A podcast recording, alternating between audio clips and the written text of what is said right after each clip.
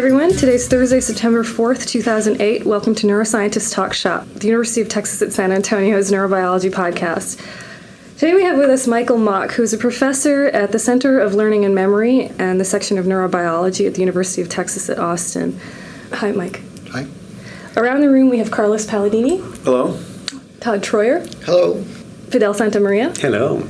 and Charles Wilson. Good afternoon. I'm Salma Karashi. Thanks for being with us. So, uh, Mike, it's always surprising to me that cerebellum is implicated in such a diverse number of behaviors, which, you know, granted, mostly these things are, are taken from lesion studies, and yet its organization is so uniform and conserved across evolution. Um, so, is there, in your view, uh, and I'm sure there is actually, is there a core information processing role that unites all the various functions attributed to it? Yeah, well, I think that's I think that's the answer to uh, to that question is that uh, we begin by studying parts of the brain by breaking them and asking the variety of things that go wrong when we do that, and sometimes there's a coherent theme to that, and sometimes that theme uh, escapes us, but. Uh, in the end, the uh, the coherent theme will always be the underlying computation, and so um, it, it's true that the cerebellum is a large structure, and it's uh, the, the circuitry that you see is fairly uniform throughout that entire structure. And we infer from that the, the computation that the cerebellum is doing in one place versus another place is the same. Uh, but there, there's no there's no good reason to believe that uh, if that's a useful computation that it might not be applied to a wide variety of different behaviors and, and, and get sent to um, uh, many different parts of the brain uh, and so I, I, think the unifying principle is, is, is, the, is that computation uh, and, and, not so much uh, that there will always be an obvious theme to the list of behaviors that, that, that require it.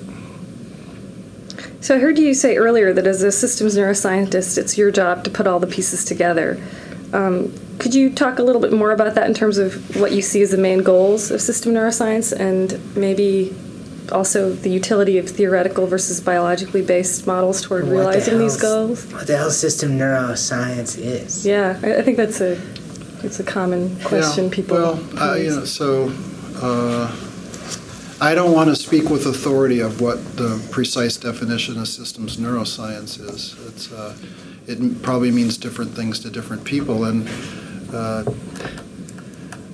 I think it's a little bit like uh, the definition of artificial intelligence has sort of become the, the stuff that art people that artificial intelligence people are working on. So, uh, but but uh, having said that, I, you know, the systems neuroscience is the, the brain is made up of systems, and system the job of systems neuroscience, as I see it, is to figure out how they work. Um, what that means often from a practical standpoint is that rather than focusing on the properties of the cells in the brain or the molecules that make up those cells. We're, we're more often focusing on circuits and uh, how those circuits relate to behavior. So, from a practical standpoint, it often means that. But what I've tried to make it mean in our work is that.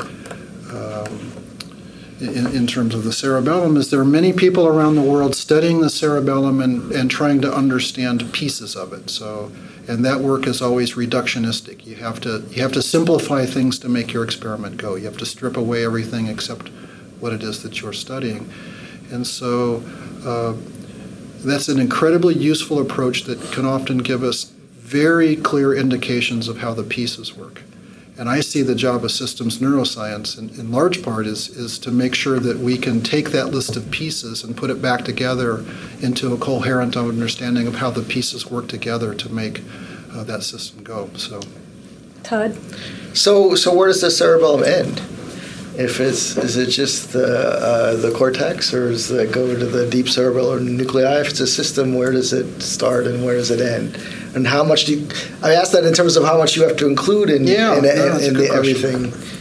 Well, so that's a funny question uh, for me because uh, there's a computer scientist at UT Austin who's asked me uh, to provide for him what the rules for input output trans- transformation are for the cerebellum. He doesn't doesn't want me to tell him anything about the cerebellum or how it works. He wants me to write down a set of rules for how informa- for inputs are transformed to output, and then he, uh, as a somebody who studies artificial intelligence, wants to play the game of building a system that will do that. And then the fun part would be to compare uh, the similarities and differences between what he built and what the, how the cerebellum works. And um, we're behind on that project because my uh, we what we we have found it difficult to to answer that question. So at what level do we do we draw the line and say, well, this is the input to the cerebellum and this is an output? An example of that is uh, one of the two classes of inputs to the cerebellum is called the climbing fiber. Uh, it's an important input to the cerebellum that's thought to be uh, the signal that says that something needs to change, that learning needs to occur. Well, one interesting thing about that is the cerebellum, the output of the cerebellum influences that input. So there's a projection from cerebellar output neurons back to that input. And so uh, when we're specifying to this computer scientist uh, inputs and outputs, do uh, what do we include? Do we where, where do we draw the line? So in that in that case, where what we're telling him is only the excitatory input uh, to those climbing fibers because that's what comes from the other parts of the brain. It's actually inhibition that comes back from the cerebellum. So we, we kind of arbitrarily pick that as the dividing line there. Um, there yeah. uh, Um, I'm, I'm, I'm a, I'm a, I approach things from a functional standpoint. So, for example, there are uh, the vestibular nuclei in the brainstem, which um, uh, help help control our balance and the movement of our eyes with respect to the the uh, world in the vis- uh, vestibular system. Uh, and they are outside of the cerebellum, and anatomists have, have have always not included them as part of the cerebellum, but yet they get inputs from the cerebellar cortex, and their connectivity is entirely like that of a, of a classic cerebellar deep nucleus, which is the traditional output of the cerebellum. So these days, most people think of those vestibular nuclei as cerebellar deep nuclei, part of the cerebellum, and so I think it depends on what level we're looking at things. Functionally, I think uh, if it's a part of the circuit uh, in, in, a coherent way, then, then we think of it that way. So for me, the, the cerebellum is the is the mossy fiber inputs. That's the main input to the cerebellum. Uh, that's the input, and then I- anything that's functioning like a cerebellar deep nucleus is the is the output. Fidel? Sorry, uh, I have a question. Um, it, I find surprising that the that uh, the cerebellum or the cerebellar cortex will have input from all types of sensory systems, right? But uh, it seems that the input is really fast. I mean, it goes from the trigeminal, tri- trigeminal nucleus, or uh, there are very few synapses between the uh, the world, outside world, and what happens within the cerebellum. So that tells me a little bit, or suggests me, that there is no preconditioning of the signal, of the input signal. So the, the cerebellar cortex will get the the the signal from uh, the auditory signal or the visual signal uh, or some skin signal without being normalized for anything else, right? And then the cerebellum has the same structure, and in principle, it will compute the same computation on all these different mm-hmm. sensory input. Mm-hmm. And uh, I just find it very puzzling why there is no specialization or like microcolumns or anything like that in the cerebellum to actually um, translate uh, sensory input from the eye for, uh, compared to auditory input. So it, it's possible that the answer to that question is that uh, there isn't time. So uh, when we when we think about the cerebellum from a computational standpoint, the sort of picture that emerges is that its job is to predict what's going to happen next. And so if those predictions are made too late, then the output of the cerebellum won't be very useful. Mm-hmm. So, for example, a lot of the input to the cerebellum comes from proprioception, from the, the Golgi tendon organs and the muscle spindles that tell us about the the, the angle of our joints and the load on our muscles. Those are the, as I understand it, those are the largest axons in our spinal cord. Those are the fastest conducting, largest. So obviously, uh, there's a lot of indications that show that the information going to the cerebellum needs to get there quickly, presumably because it has a job to do, which is to predict what to do next. Um, and so you can't afford tardy, tardy signals. So it might very well be the case in a perfect world that it would be great to have lots of pre-processing of inputs to the cerebellum, but there just isn't time for it. And so uh, that, that undoubtedly makes the cerebellum's processing job more difficult, but that's the way things have to be. So is there anybody that's that's shown that the cerebellum is less accurate, or uh, there's a mismatch and you know overgeneralization because it doesn't have time to do a lot of sophisticated pre-processing, so that it does well and fast in time, but it's rougher or somehow. You'd want a, some cerebellar dependent task that the cerebellum dependent part of it is kind of less specific or something. I, w- I would say, as a baseball player, every time I was a little late on getting around on the fastball, you could argue that my uh, uh, uh, there's some evidence that it, that it didn't that it didn't go fast enough. So you know, I think um, not all, but some some of our movements uh, re- uh, need to be not only accurate but uh, uh, uh, quick. And in fact, uh, that's the reason, from an engineering standpoint, that's the reason for using prediction to make uh, movements accurate because predictions can be done quickly, whereas relying on feedback, starting the movement and then realizing it's not going well and then fixing it has to be slow. And so I think that's just part and parcel with what the cerebellum's job is, uh, and that is to uh, make suggestions about what to do next to make movements accurate, and in doing it in a predictive sort of way, it can also operate quickly.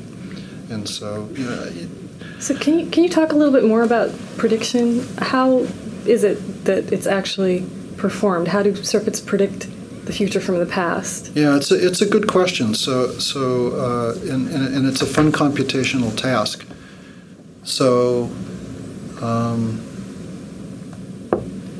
like like many places in the brain, part of what happens in the cerebellum is is uh, uh, inputs inputs arrive and they're processed, and then outputs are produced. And in this case, we'll call the output of the cerebellum the, the prediction. And so uh, um, there, there's a natural flow to that uh, with, with some delay in time a- and such.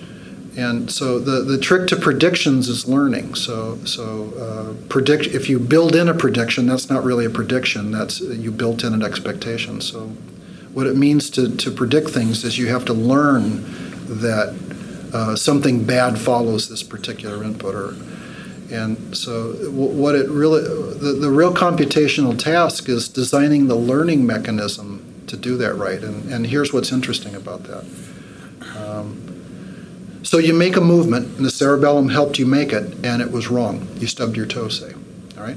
So, the climbing, in fact, it's the climbing fiber input that would be activated by that toe stubbing and signal back to the cerebellum, oops, that wasn't right. All right? Now, here's the, here's the tricky task uh, the the synapses that it has to fix, the, plas- the, the, the, the changes in synaptic strength that it has to make are at the synapses that aren't active right then and there. They were active uh, 100 milliseconds ago. And so the, what's interesting is the cerebellum has a set of mechanisms, both um, circuitry mechanisms and the molecular and cellular mechanisms for plasticity that implement that job. And so when a climbing fiber input arrives and, and it's signaling uh, what we just did was wrong and needs to be fixed, it modifies synapses that were active about 100 milliseconds ago because those were the ones that contributed to the bad decision and what to do next. And one of the one of the things that I think that we've contributed from our work is to show that uh, what what people often call the, the, the, learned timing of what the cerebellum can do is is actually uh, flexi- temporal flexibility in learning. And, and the task is is that may, maybe the signal that predicted that you were about to stub your t- toe occurred a half a second ago. Uh, but the, the cerebellar output that led to your toe being stubbed was 100 milliseconds ago. And so the cerebellum has learned to fill that gap of that 400 milliseconds uh, so that the, the, even though the signal happened a while ago and the output happened now, the learning will fix what, fix what happened just a little bit ago and not fix what happened right now or what happened a half a second ago. And so it fixes just the right things so that the next time you come around and that, that same input arrives, which means my foot swinging forward, I'm walking and my foot swinging forward, then the cerebellum has adjusted a few things. So now the to predict that oh, in this circumstance, the foot needs to be raised a little higher, and then you don't stub your toe. And so that's that's the way the cerebellum is uh, using learning to, to develop a set of predictions and then using them to improve performance. So, the- Charlie? so uh, if I got this right, you're saying the cerebellum's solution to the credit assignment problem is to assign credit to whatever happened exactly 100 milliseconds. Yeah, it's sort of, it's sort of it's it's pre-programmed in with the expectation that when an error arrives, what it's re- through the climbing fibers, what it's really signaling is there was a mistake 100 milliseconds ago. That's kind of that's what's fixed. And so it, to do that, it has to know how long it takes its error to propagate through behavior and to come back. plus or plus or minus. That's right. And so that so that 100 milliseconds becomes a really special time. That's the error correction loop time for the motor system or something. Presumably, right. And so then, then it uses the, the old computational pr- principle um, uh, of a, of um, you know what I'm trying to say, um, eligibility trace. Uh-huh. So the idea then is that uh, what we, the way that we used to think about plasticity is that a teaching signal would interact with current activity to say any synapse that, that's active right now, you're the one that should be modified. But rather than that, if the, if the, if the synapses have molecular mechanisms that sort of keep track of was I active a little while ago, we, and we've come to call those eligibility traces, then it's, it's those signals that a teaching signal like the climbing fiber interacts with, and so then it can it can change synapses that were active a little while ago as opposed to right now, and that's terribly useful if you're trying to learn predictions, since the since the information about we made a mistake arrives after you made the mistake, uh, it, you, you can't do it any other But way. any change in the timing through that loop would would be would be deadly then, because if it now takes 120 milliseconds for my error to propagate around and come back as an error signal, then I'm going to start changing the wrong synapses. I'm going to make more errors. Um, doesn't that sound like a fragile system? Oh, I'd be a little squeamish about the difference between 100 and 120, but certainly if you could delay it by a quarter of a second, it would presumably it would be devastating, right? You you would just learn the Do you think that things. ever happens? I mean, maybe there's some instance of It would sure be a, it would sure be a strange experiment if you could do that. You, you, you could, as an, uh, training an animal to stop stubbing its toe, it would pick up its foot too early or too late. It would pick up its foot, you know, half a step too early in anticipating that time when it usually stubs it. So it would be an interesting test of the, of, of how that loop is fixed. But But Carl? then- Sorry. Yeah, so this this whole mechanism sounds like it's in um, an ongoing online type learning mechanism. And I know we're not supposed to mention the talk, but at your talk you said that part of the learning mechanism involves um, growth of new synapses, which I would assume takes longer than 500 milliseconds, Right. and would involve a much slower learning mechanism than um, going from one second to the next, learning to not stub your toe. It's, it seems like it's something that would take on the order of like, you know, 24 hours or something like that. Actually, you're, in, in experiments with your rabbits and, and the eye blink conditioning, um, the rabbits don't learn to blink their eyes until the day after. That's right. That's Um, right. So how, how does that fit in with? Well, so the, there's two things to say about that. One is that there are at least two uh, sites of synaptic plasticity in the cerebellum for learning like that. And we've been talking about the plasticity in the cerebellar cortex that's controlled by the climbing fibers. You're, you're referring to the plasticity in the cerebellar deep nuclei that's uh, apparently not controlled by the climbing fibers. It's controlled by a circuitry within the cerebellum uh, itself. So um, the fact that those synapses change slowly isn't inconsistent with the things we were just talking about. But what I think it does reflect is that um, that and, and there have been there's been some controversy about the about the, the role of plasticity in the cerebellar deep nucleus with with different cerebellar neuroscientists studying different systems coming up with different answers. And I think with the with the benefit of a little hindsight and perspective, I think what's um, getting close to being justified to say is that um, different, under different circumstances, that plasticity may already exist before the experiment started. In different circumstances, it wouldn't. So, and, and what I what, I, what we had talked about earlier is the plasticity in, in the cerebellar deep nucleus may operate under a, a very different set of rules than the than the, the error-driven plasticity that we've been talking about cerebellar cortex. And part of those rules may be necessary because um, there aren't very many of those synapses in the cerebellar deep nucleus, uh, particularly compared to the vast number of synapses in the cerebellar cortex that um, that are, that, that are uh, control whose plasticity is controlled by what we were just talking about.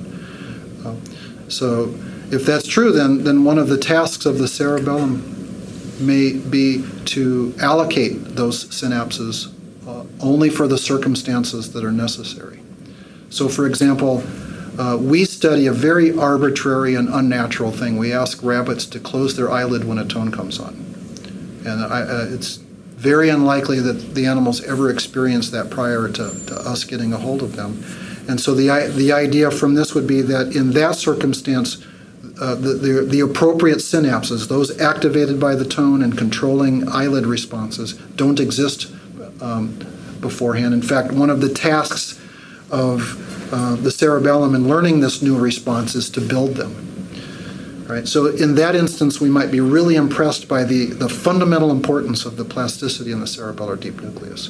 But if we switch to a different way that people study, tend to study the cerebellum, like adaptation of the vestibulo-ocular reflex, which is an ongoing behavior that animals have been using their entire lives before we pick them up and use them in experiments, we presume that those deep nucleus synapses exist.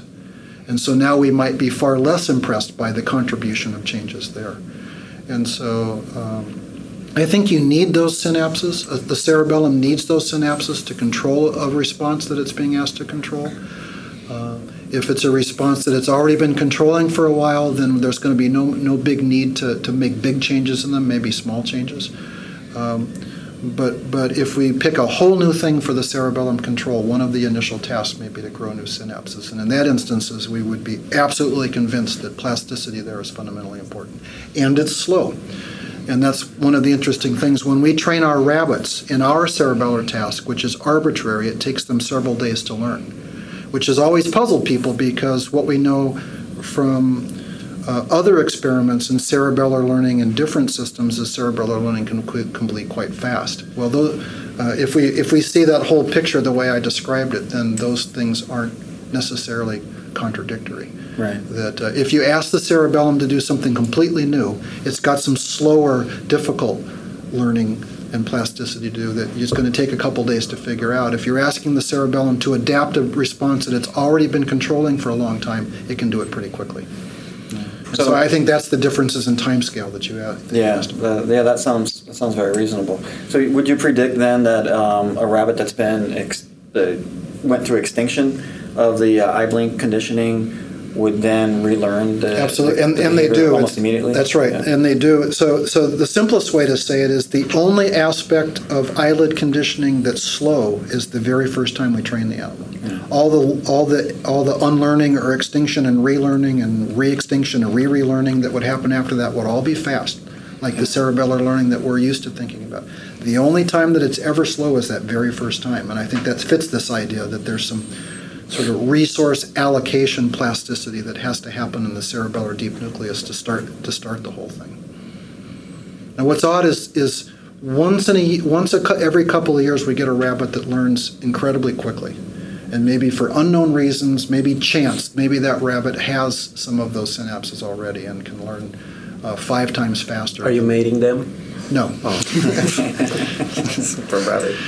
Uh, it might be chance, and it might just you know be somebody zigged when it should have zagged. Who knows? But um, so I, I, think there are, are, are different time scales of learning in the cerebellum that we tap into differently under different circumstances. I'd like to get back to the timing, sort of timing issues. Sure. So one of the things I noticed in your data that is that the the eye blink, the conditioned eye blink, always happens sort of just in time. Yeah. And if there's a really long delay, it happens late. And if there's an early delay, it happens earlier. And so it's not just a, a matter of learning that the puff is coming, but it's learning when the puff is coming. And I guess if you, you could fool animal and give the puff of air puff too early or too late and completely an animal would not blink at the right time. They wouldn't learn at all, actually. uh, That's right, yeah. So they, uh, it, it sort of sounds like the animal is learning when to expect it, and that comes up in all kinds of other situations too. In the basal ganglia, the dopamine cells fire when there's a reward, and then they quit firing in response to the reward, but start firing on a cue. And then if the reward doesn't come, the cells pause, like they knew exactly when the reward was supposed to be there. So uh, part of what's and and it also fits into our regular learning, our own experience. That we know that we we learn the timings of things and we can prepare for them. And a lot of motor learning has to do with just knowing when to expect something to happen, so that you can be ready to make the right movement. So I'm wondering, you, know, how do how does the brain time things? How does the brain make an estimate of time? Is there a central clock in the brain? Are there a bunch of different clocks? Do they synchronize with each other?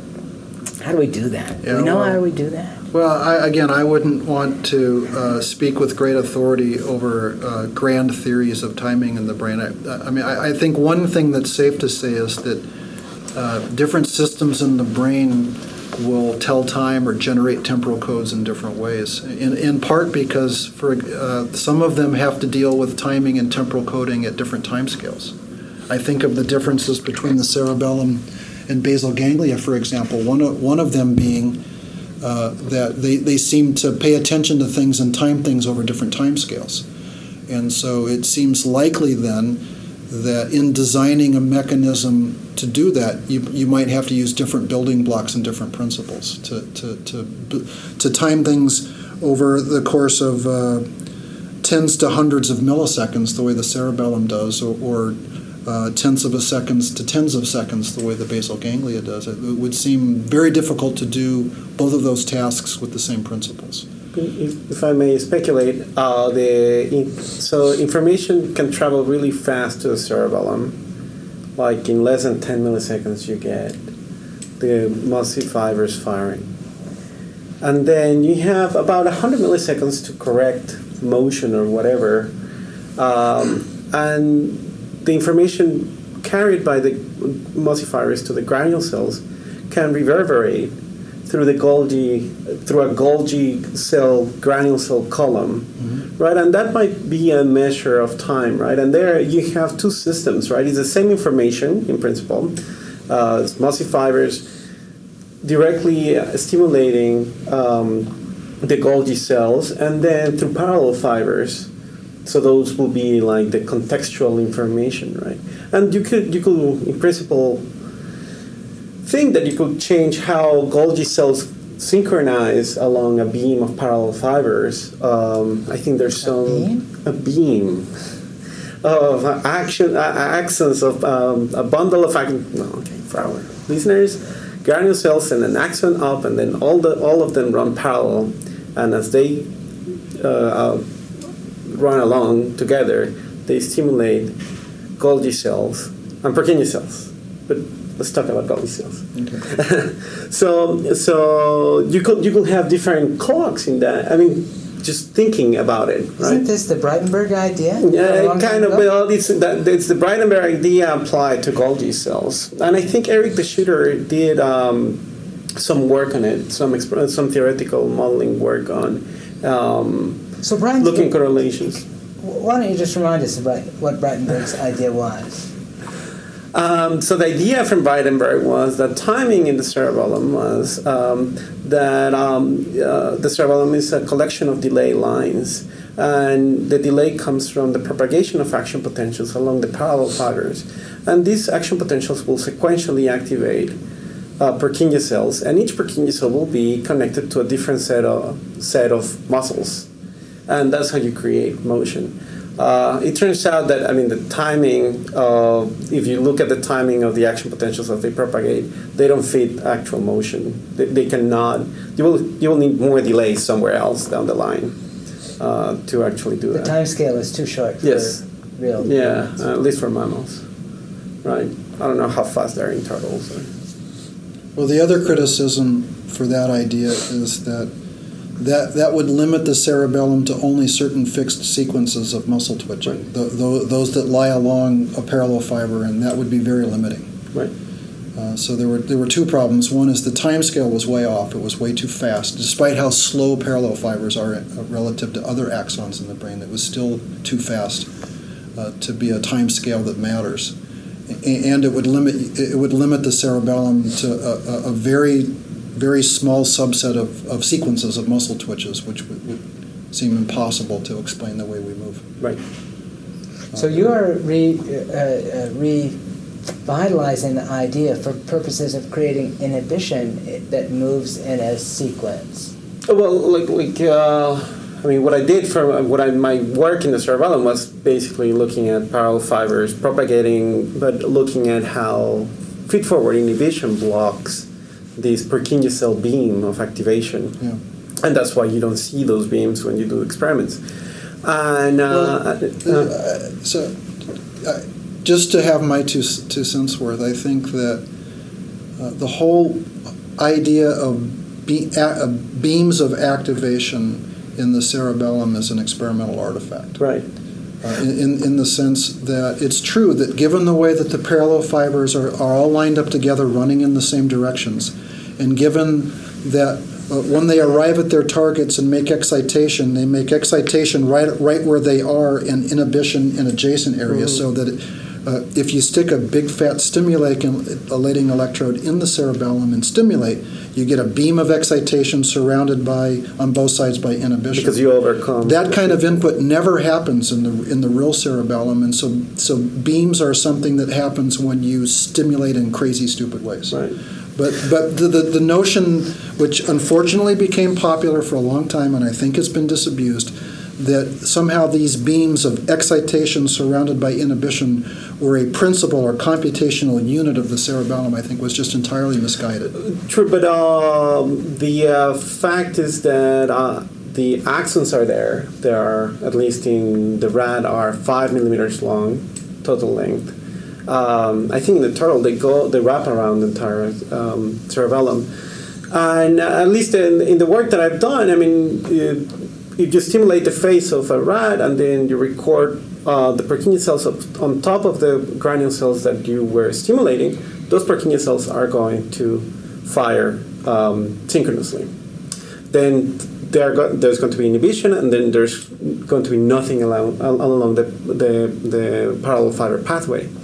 But then if you block with uh, inhibition, those Purkinje cells that are far away from the site of stimulation will actually show um, a Purkinje cell beam because you have unblock, you have blocked the inhibition. So that what that tells me is that there's actually the, the, the axons of the parallel fibers are actually functional. So the, the, the, beam of information is there. It is not translated into action potentials of the soma of the Purkinje cells, maybe not at the soma of the Golgi cells immediately, but they're doing some dendritic computation with that information. There's giving some context, I mean, just to use some engineering word, right? There's some contextual information being propagated very far away from the site that you're delivering it at the beginning. And that that can give us some idea for this timing. I mean, the, how long it takes to propagate the entire length of the um, parallel fibers. I don't remember, but it's like the, the, the, speed of a parallel fiber is like 0.15 meters per second, I think.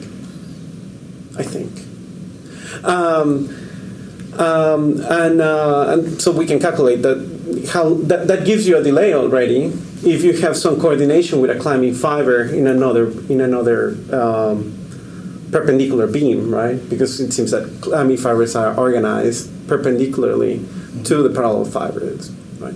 So that, that you could create a, a clock, a coincidence detection there that gives you some kind of timing at different distances, right? I mean, this is like total Right. kind of like hand But, it- waving. yeah, but again, the criticism of that is that the the the the range over which one could time in, with a mechanism like that is Right. about 15 milliseconds. Right. It would And, and, would be a and that's not the faster time scale Yeah. on which the cerebellum Right. works. Right.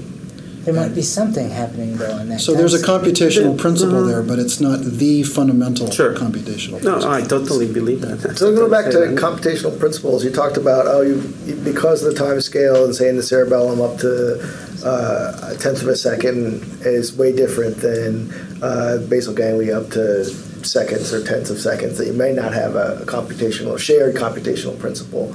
But one of the things that that that um, part of this idea of uh, basically you you have a transient input and has a long a long lasting cascade of activity that um, that that allows you to time. You're, you're saying uh, over a hundred uh, a second, up to a second in the in the cerebellum, right? That's what you need to, to do that. Um, one of the problems with that is is that yeah, you think of this as one ping and then it lasts for a second. Um, but then if you get more th- coming things coming in faster than your memory, then you have problems potentially with interference. So uh, it's kind of going on Fidel's point of different mismatches, differences in time scales between the delays you need and the speed that the information is coming in. So one of the things that, hmm. that people talk about about having so many cells in the cerebellum is to have different patterns of activity to be independent.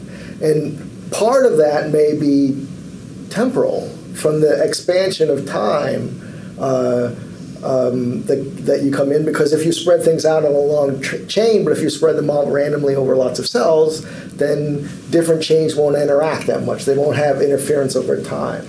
And so you may, but you may have that same thing. People talk about the same kind of expansion of cell numbers uh, in the striatum.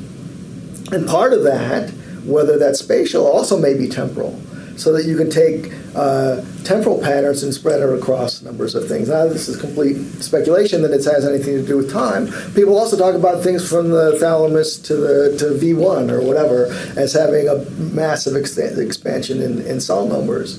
And so, what you may one of the reasons to do that, besides a spatial kind of uh, uh, reason of, of making individual patterns independent, you may be able to expand time in, in a way of having a cascade uh, that goes across without having a, this screw up in time. Because if your information comes faster than your temporal representation, then you have interference. Although we, we are forgetting, well, we're not forgetting, but uh, there's another component, right? So at least in the to the cerebellum, you have the immediate response, the direct pathway, and the one that goes through the cortex that feeds back.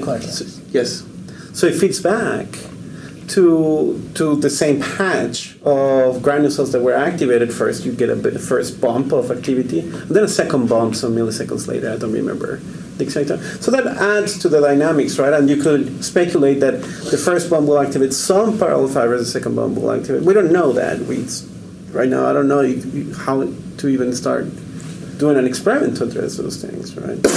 uh, but the beauty about the cerebellum is that we have the we can create all these models, right? Uh, because we know the anatomy um, of the system.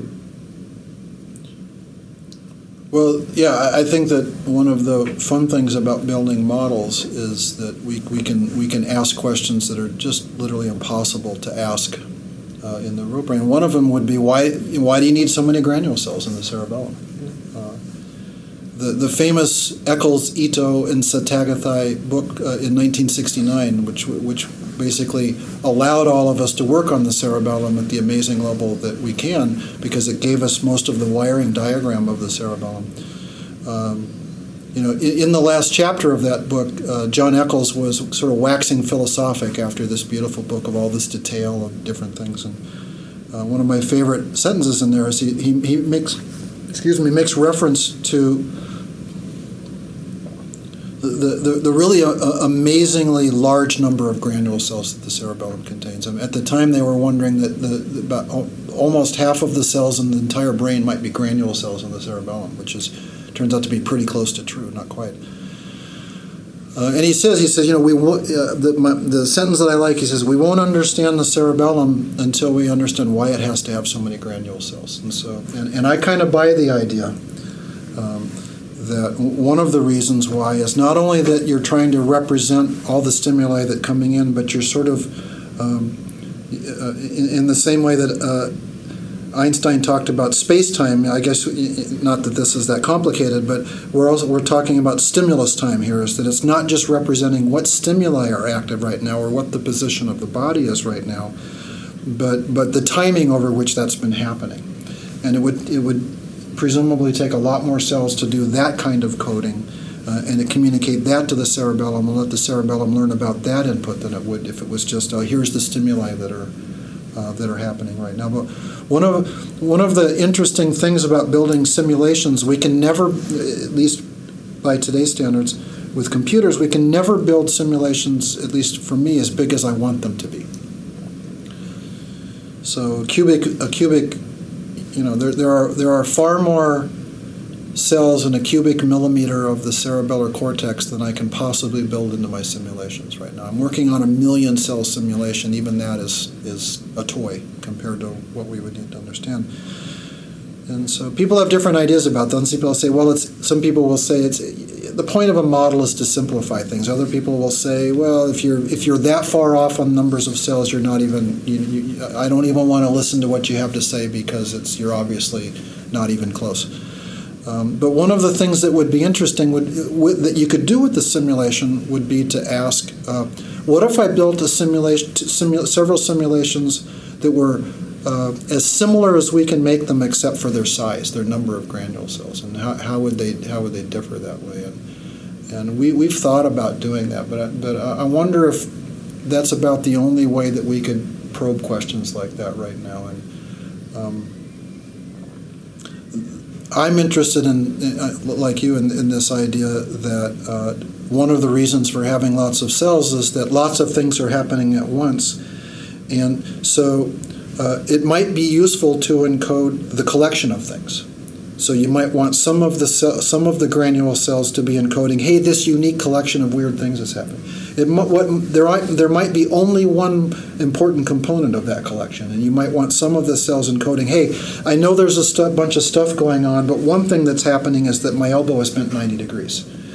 Um, and you might want uh, just to make it even harder, you might want small combinations of them. Uh, I know there's a lot of things going on, but the two things that are important is elbow bent 90 degrees and wrist relaxed. I don't, you know.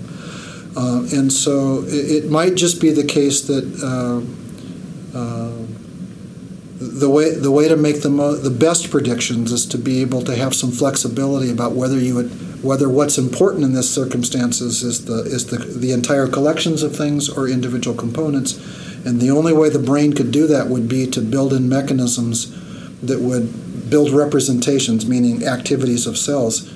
Uh, for those different things. Some of them representing this collection, some of them representing one particular specific thing. That's got to take a lot of cells. But those are ideas that we might be able to test with simulations now. We, we've started with our simulations of the cerebellum now to start asking questions like that. So we get stuck in this rut where we we train our simulation in the same way, simple way that we train our rabbits, which is we, we play a tone. And we know how tones activate cerebellar inputs, and so we activate the simulated inputs in the same way. Um, but in the real world, as you were alluding to, lots of things can happen. So we've started giving, giving really complicated patterns of inputs to our simulations and asking, what's the representation scheme that happens there?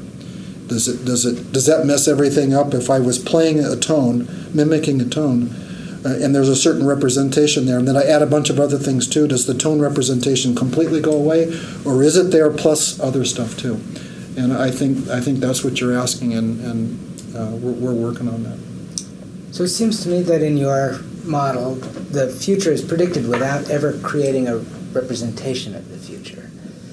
Like you could imagine a cerebellum that some part of it creates the activity pattern that would have arisen 100 milliseconds from now. Yeah. And, and that as a system that could do that would be incredibly valuable in a motor system. It could produce a internal model of the future that could be tested against what actually happens.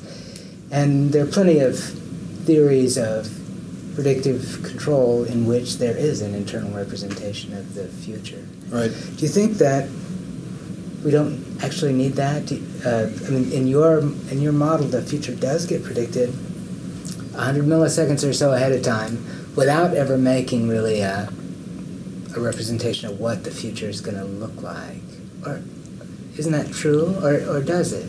Uh, is there a neural representation? That sounds about right. That sounds about right. I, I you know, I, the, the more I study the brain and the more I lecture about the brain to undergraduates, where I'm trying to simplify things uh, into into concepts that they can write down and, and then and then be tested on. Um, one of one, you know one of the themes that, that that that grows on me more and more, and that maybe we that, that I start to feel more and more like that we underappreciate is is specialization. That uh, we we see in the visual system, for example, even though we experience uh, what's what seems to us a very unified visual experience objects are there, they're arranged, they have color and motion, and yet when we look in the visual system, all those different components are computed in completely different parts of the visual system. Colors in V4, motion uh, for the same object would be in MT or MST, a little ways away.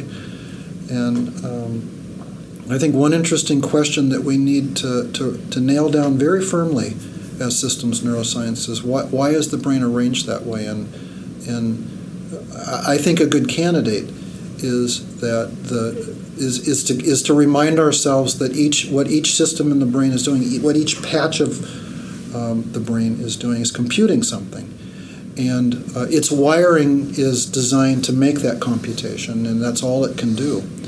And uh, if uh, if there's something that's not quite like this that needs to be done, the next patch of brain over may have to do that. And so uh, getting back to the cerebellum, then my, my, my answer to that would be that um, uh, it's the it's the cerebellum it's the cerebellum's task to predict uh, based on previous experience uh, what we should do next, and that uh, Not what's going to happen. not what's going to happen next, but but what what what we basically what we wish what we should have done last time but didn't, right? Um, and that's a computational trick. And if we need to imagine in our heads um, the list of possibilities of what might happen, then that's a different computational trick, and a different part of the brain is with a different organization and different inputs and different outputs uh, would have to do that. So I think some of this is is sort of reminding ourselves that each little each little system or each little patch or what, whatever the scale that you want to imagine, each of them in a sense is a one-trick pony. They, they compute something. And uh, when we're trying to think of the way to organize things to, to build grand theories of the brain, sometimes I think we forget that. And that we, we ask too much from each system um, in wondering what it could be doing. And I think we forget that it, that it is a one trick pony. And, that, and I think that explains why the brain is organized the way it is, maybe, uh, is that uh, we had to put color processing here and motion processing there because those are slightly, presumably, those are slightly different computations. And so they couldn't coexist in the same patch of visual cortex. They had to be separated. And so, uh, if you want, if you want to know about the list of possible things that could have happened for the future, you'd have to ask another part of the brain. The, the, the cerebellum has this job. It's a hard job, as we've been talking about, because it's got to do it quickly and the results are important because if you stumble, you might get eaten by a coyote. Um, and, and, and so its, its, its wiring is designed to do that, and it isn't going to do much more because that's hard enough, presumably, what it does. I think that's a great note to end on. It's always great to end on grand theories if Oh, there you we're go. touching upon. But thanks so much for being here. This has been Neuroscientist Talk Shop. My pleasure. Thank you.